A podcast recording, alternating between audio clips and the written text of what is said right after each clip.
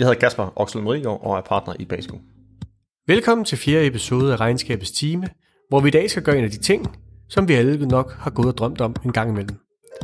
Vi har nemlig taget krystalkuglen frem og vil forsøge at give et indblik i fremtidens økonomifunktion. Til at kigge krystalkuglen sammen med os og til at tyde det, vi ser, har vi inviteret Kasper Oxlund Marigård fra Basico i studiet. Til at starte med, Kasper, kan du så ikke lige kort fortælle, hvad det er, I, øh, hvad det er, I laver i Basico? Vi er en konsulentvirksomhed, hvor vi har øh, godt 100 konsulenter ude at arbejde på øh, forskellige opgaver i øjeblikket. Vi er 17 år gamle og har primært øh, fokus på CFO'ens område. Vi har fem forskellige service lines. CFO Services, hvor jeg selv kommer fra. Så har vi Finance IT Services, som opererer med øh, automatisering af processer, øh, rapportering, BI-rapportering, ERP-implementering primært. Så har vi øh, FM, Facility Management, Legal Services, og sidst men ikke mindst har vi øh, Search and Selection, som øh, hjælper med at rekruttere øh, medarbejdere inden for de områder, jeg snakkede om øh, før. Hvad er det for en type virksomhed, der som oftest gør brug af jeres øh, services? Vi arbejder primært sammen med top 100 virksomheder og, og sekundært sammen med top øh, 1000 virksomheder. Og hvad er det så for en af de øh, fem service lines, der øh, bliver efterspurgt øh, mest? Øh, jamen, historisk set blev vi jo, øh, da, vi, da vi startede for, for 17 år siden, så var det udelukkende med CFO-services, så vi har en, en historisk tyngde der, og det er også der, vi er absolut er største. Jeg tror, 80% af vores aktivitet ligger inden for CFO-services.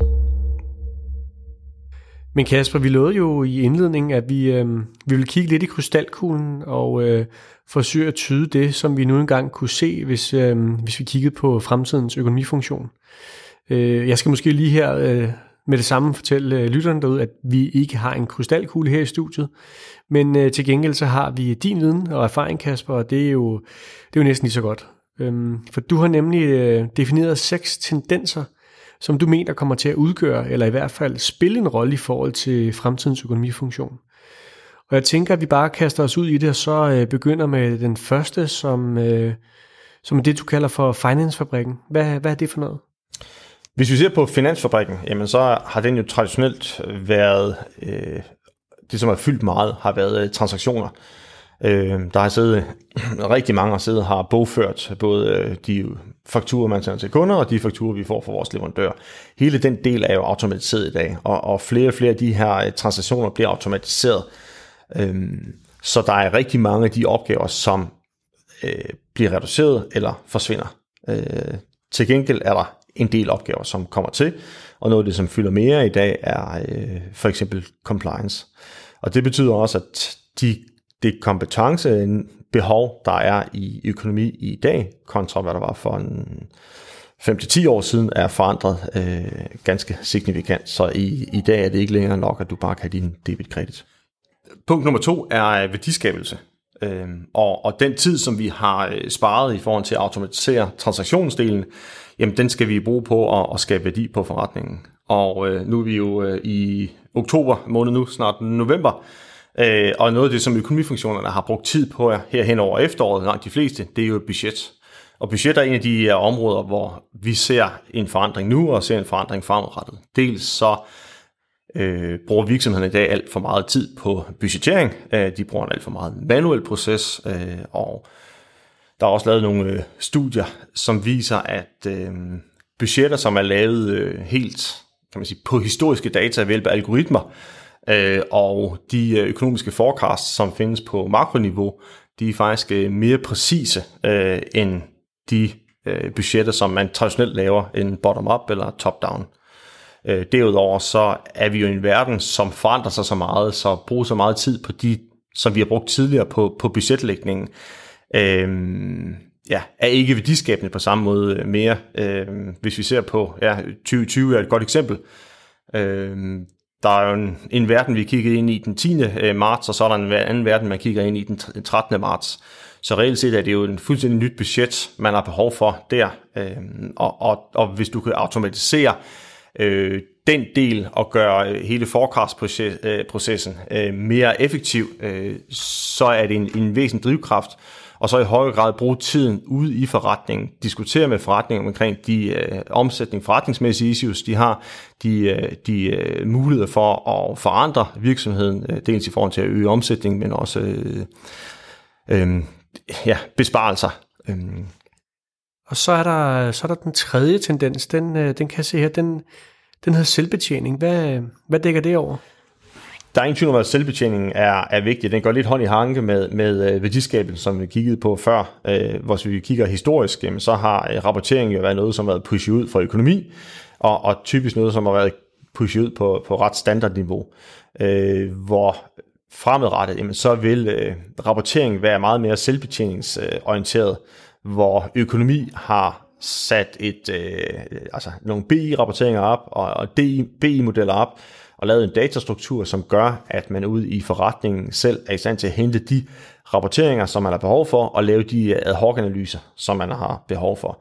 Så det, der her er øh, økonomis øh, ansvar og rolle, det er at sikre, at kvaliteten af de data, der er tilgængelige, er i top, og sikre, at de datamodeller, der er lagt op, og de BI-modeller, der er lagt op, er en øh, karakter og en detaljegrad, så øh, man kan lave de relevante analyser øh, ude i forretningen på egen hånd.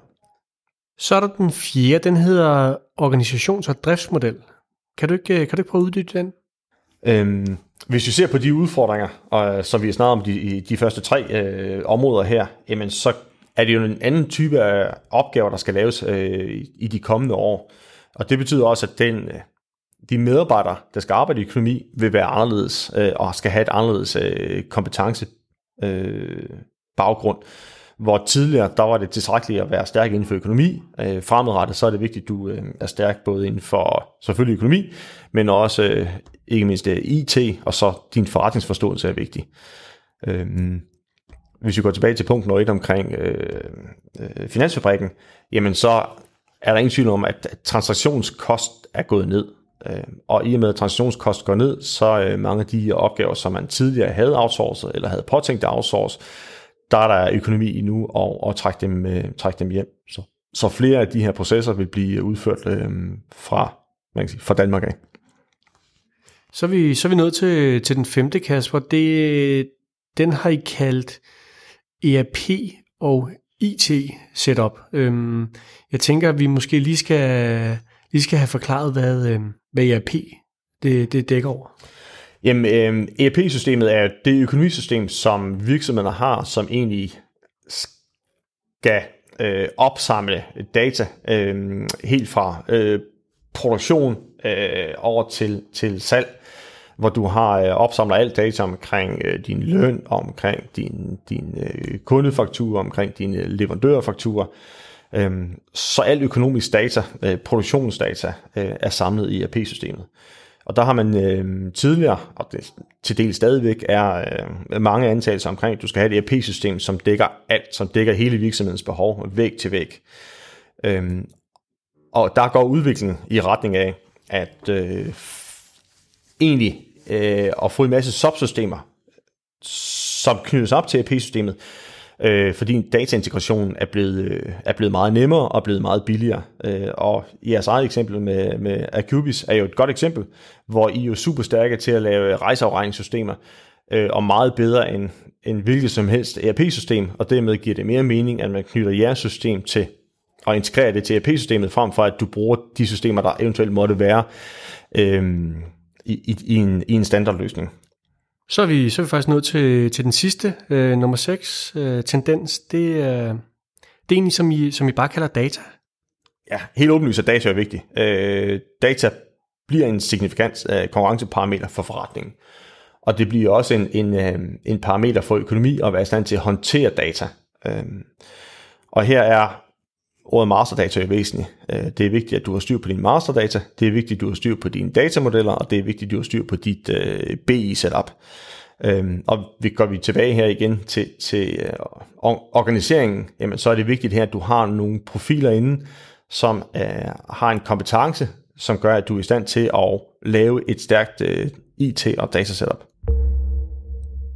Kasper, jeg har jeg har set, at du i andre sammenhæng bruger begreber som øh, Finance 1.0 og Finance 2.0. Kan du ikke lige kort prøve at, at opsummere, hvad, hvad de begreber de dækker over? Jamen, Finance 1.0 og 2.0 er jo øh, en måde at sige, at, at den udvikling, som økonomifunktionen står overfor, øh, kommer til at blive signifikant, og det er ikke nok, at man bare laver nogle småjusteringer øh, rundt omkring, men der skal laves øh, der skal laves nogle store skridt, øh, hvor hvis vi kigger på, på software, jamen der har man øh, version 1.0, øh, 1.2, 1.3, når du laver nogle små øh, justeringer, og når du laver de store øh, releases, jamen så øh, bruger du 2.0 eller 3.0. Så det er en måde at, at signalere, at, at det, er, det er store forandringer, økonomifunktionen står for. Kasper, her på falderæb, så, så tænker jeg, at vi lige skal vende tilbage til de seks tendenser igen, øhm, og så vil jeg høre, om, om du ikke lige kunne, kunne nævne, hvilken en af de seks, der vil ændre vores måde at tilgå øh, finansfunktionen eller økonomifunktionen på øh, allermest? Jamen, hvis vi ser på de seks tendenser, så er der ingen tvivl om for forretningen, så er det data, som kommer til at have størst øh, strategisk, øh, kan gøre størst strategisk forskel for, for virksomheden. Øh, måden at kunne opsamle data og analysere data og, og bruge de data til noget i forhold til effektiviseringer, i forhold til øh, øh, leverancer og tilbud til, til sine kunder er, er væsentligt. Kigger vi øh, udelukkende på, øh, på øh, økonomifunktionen, så som jeg sagde, så er det en øh, supportfunktion, så der er det vigtigt, at du øh, bliver relevant, og der er værdiskabelsen helt afgørende, at du formår at skabe værdi for forretningen og kan gøre en positiv forskel.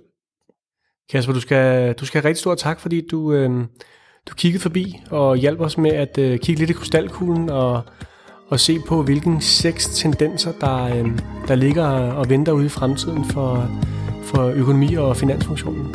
Det var en fornøjelse. Tak fordi jeg måtte komme.